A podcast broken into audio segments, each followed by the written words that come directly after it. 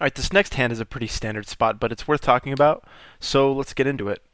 I open the button to 85k. Uh, the bonds are 20k, 40k now. So just over min.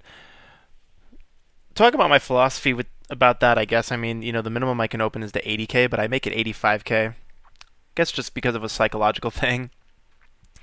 Uh, nothing real special. I mean, in general, I like min opening the button.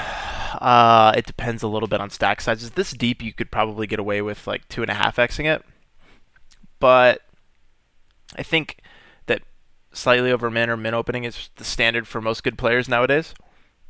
Mostly because it allows for maximum post flop playability in position. Uh, and you know people are more three betting nowadays, so you get a better price when you have to fold to three bets and like I said, you can peel three bets and still have some money to play behind post flop. But uh, that's not what happens here. We open uh, ace five of clubs and Manic peels from the big. Comes nine eight four two tone. So I just have ace high, no flush draw, no backdoor flush draw. Manic checks and I check back. So I just want to touch on this quickly because it's an important concept.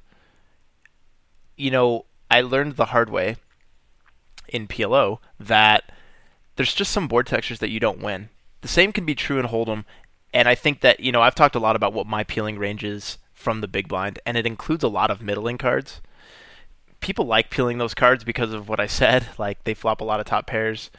Um, you know they three and they'll three bet a lot of like polarized hands, like a king four suited and and whatnot. But this type of board really smacks a big blind peeling range, so I decided to just check back and give up and in general, like I don't like to just spew c bets. You know, the conventional wisdom says that you're supposed to bet when you don't have anything or when you have no chance of taking down the pot.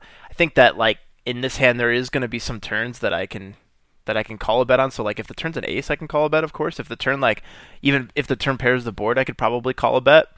Um, but I think that like you know if I bet the flop, it's pretty infrequent that he's going to fold, and he's also going to check raise a lot of draws. So I'll, I will not get an, the opportunity to realize my equity by betting. So, you know, I decided to check back the flop and fold to a turn lead of 105k. Um, when the turn was a 10 of diamonds. And it turns out that he actually did have Jack 9. So my read was accurate here. He had one of those like middling connecting cards and certainly wouldn't have folded to a C bet. And would have lost some chips there if I if if I had decided to c bet. So I like the way I played that. I like the way that I read that board texture.